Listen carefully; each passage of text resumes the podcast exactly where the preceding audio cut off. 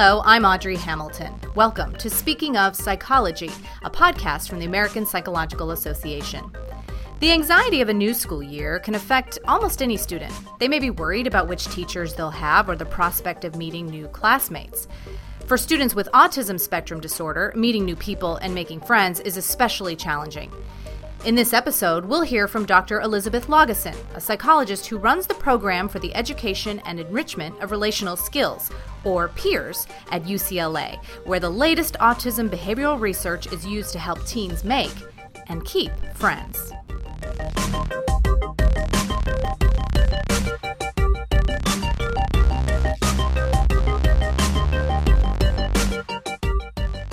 Elizabeth Laugeson is a licensed clinical psychologist and assistant clinical professor of psychiatry and biobehavioral sciences at UCLA. She is the founder and director of the UCLA PEERS Clinic, where she works directly with teens and young adults with autism spectrum disorder. Her research investigating social skills training for youth from preschool to early adulthood has been widely published and recognized. Her studies have been funded by the National Institutes of Health and Centers for Disease Control and Prevention. Welcome, Dr. Laugeson. Thank you for having me. The program you lead at UCLA, the PEERS program, focuses on improving social skills among high functioning adolescents with autism using evidence based training. Can you give us some real life examples of how this program works?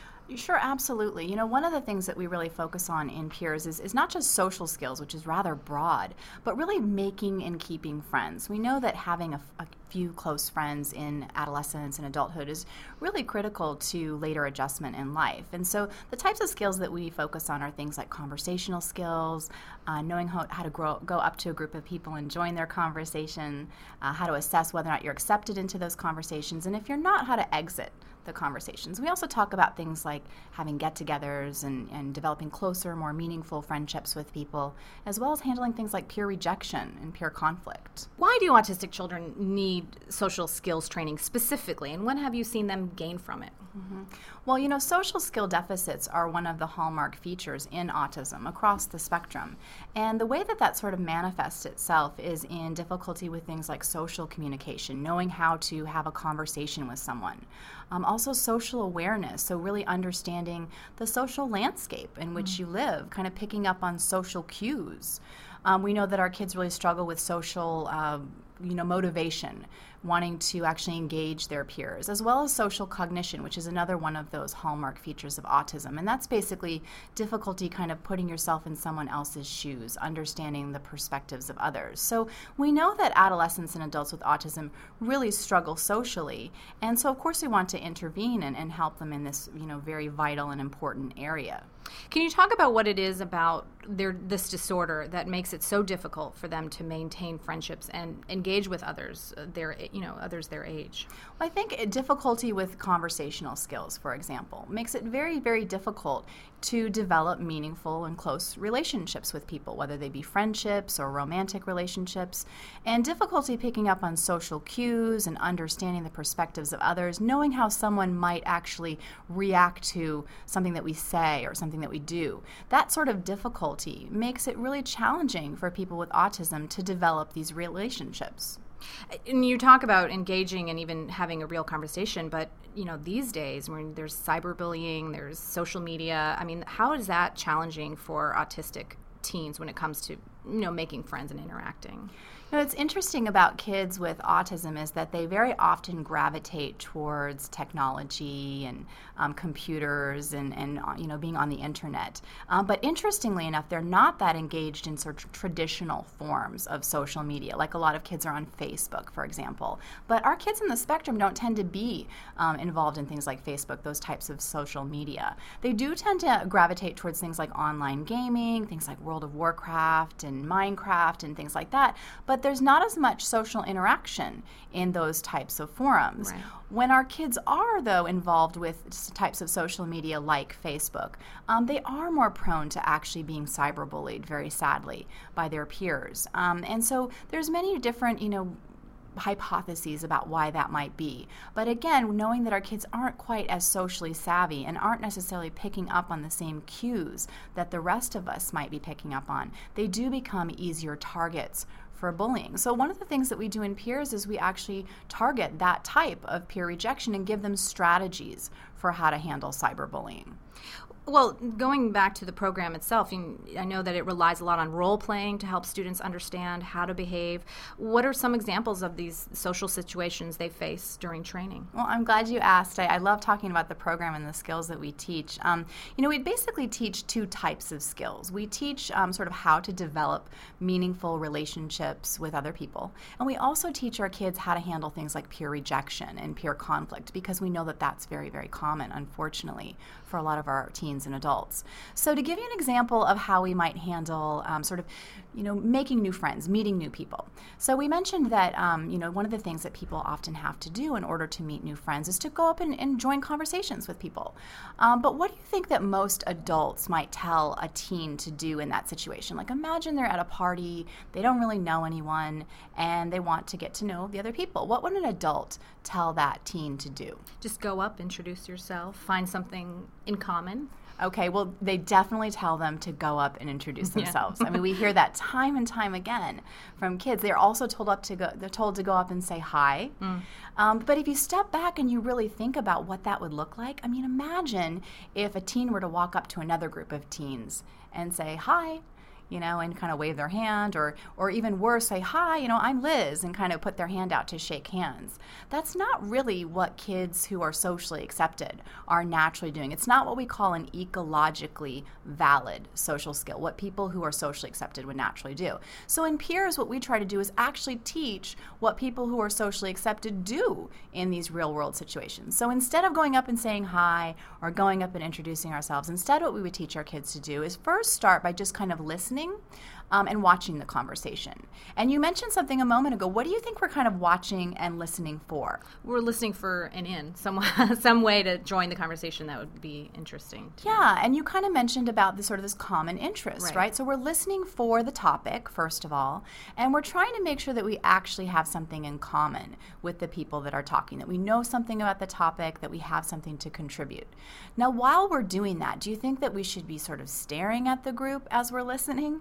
Seems awkward. It would be a little bit awkward. Yeah, we probably don't want to stare at them. So, what a lot of people do is they'll actually use a prop. They'll have a phone or like a gaming device or something like that, but they'll be kind of looking at their phone, maybe appearing like they're looking at text messages or something, but they're, really they're eavesdropping. We just don't want to look like we're eavesdropping. Mm. So, once we've sort of listened, figured out what the topic is, and decided that we want to join this conversation, we're going to wait for something. So, what do you think we're waiting for? A pause. Yeah, exactly. We're waiting for a pause in the conversation. Now, why do we need a pause in the conversation before we join? We don't want to interrupt them, basically, right? right? So we want to wait for a little pause. Um, we'll move a little bit closer. And then as we join, we make some kind of a comment or ask a question that's on topic. Now, those are very, very concrete steps for what we call peer entry. But do you think that, you know, a kid with autism could actually pick up on these steps and learn how to actually do that? It seems like it would be challenging to, for them to learn that. It can be challenging, but the great thing is that not only do we rely on these concrete kind of rules and steps of social behavior, which is actually, by the way, a really helpful way of teaching kids with autism because they think so concretely and so literally. We're taking something that seems abstract and we're making it very black and white for them. But it's not just enough to actually teach them those rules and steps. Next, we actually have to demonstrate what that looks like, and that's where the role playing comes in. We do a lot of role playing demonstrations in our groups of sort of the social skills that you want to use, but also the behaviors that you don't want to engage in. So we show good and bad examples of social behavior. And then we kind of have them take on the perspectives of the other people and ask them things like, you know, what do you think that was like for that group of people? What do you think they thought of them? Going to want to talk to them again, those sorts of things. And from there, the next step is that there should be some kind of a behavioral rehearsal where they're practicing the newly learned skills. We're giving them coaching in the moment because, as you say, they don't get it right away. They're mm-hmm. not going to master it perfectly. And then to generalize these skills to other settings, we need to actually provide some kind of homework assignment where they're practicing the skill in the real world, essentially. What about younger children with autism? I'm sure this is something that concerns parents and teachers, um, trying to get them to engage more socially. You know, is there any anything that you do differently with younger children? You know, one of the things that's sort of unique about Peers is is that it's actually a parent-assisted program. You know, the vast majority of social skills programs do not include parents or caregivers in the treatment, and I think that's a really big mistake because parents act as social coaches to their kids all the time. But as we just discovered in that last example, the advice that they give isn't always the best advice. They might tell their kid to go up and say hello or mm-hmm. go up and say hi. So instead, we want to include them on the treatment. And so that's what sort of makes our program unique. And in addition to working with adolescents and teens and their parents, we also work with younger kids through our program. We have a, a program that just was recently developed called Peers for Preschoolers, for example. And this program actually works with preschool kids with autism spectrum disorder.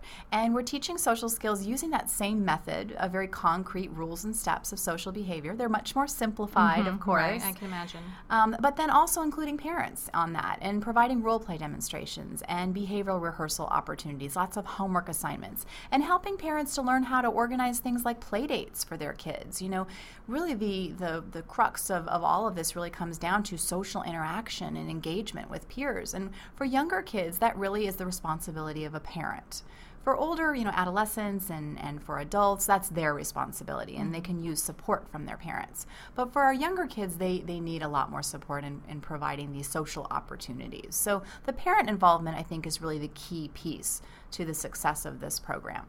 Is there anything else that you wanted to talk about? That anything exciting that you're working on with peers? Sure. Yeah, we're working on a lot of really exciting things right now. So I've talked a lot about the parent assistant um, portion of this program that we include parents as social coaches to their kids through peers.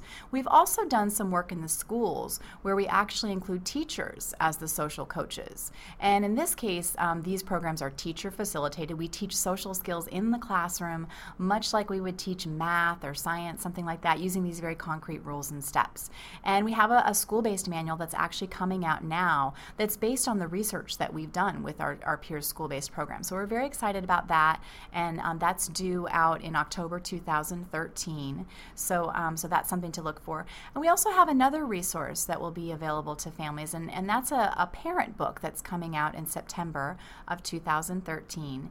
And that's called The Science of Making Friends. And the idea behind this book is that we're actually trying to provide the, the skills, the, the rules and steps of social behavior that we teach in peers to families that might not be able to access a peers program in their community community or their school. You know, we work really hard on trying to disseminate our program throughout the, the world, really. We do trainings all over the globe, but the reality is that you can't access a peers program in every community. And because we know parents are very desperate very often to help their kids with their social skills, we've provided this parent book, The Science of Making Friends. So we're real excited about that. Well, it sounds like you have a lot going on. It's very exciting. Thank you so much for joining us today, Dr. Well, thank you so much for having me.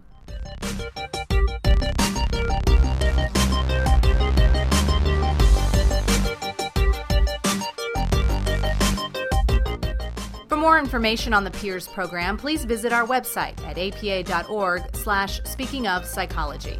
Thank you for joining us. I'm Audrey Hamilton with the American Psychological Association's Speaking of Psychology.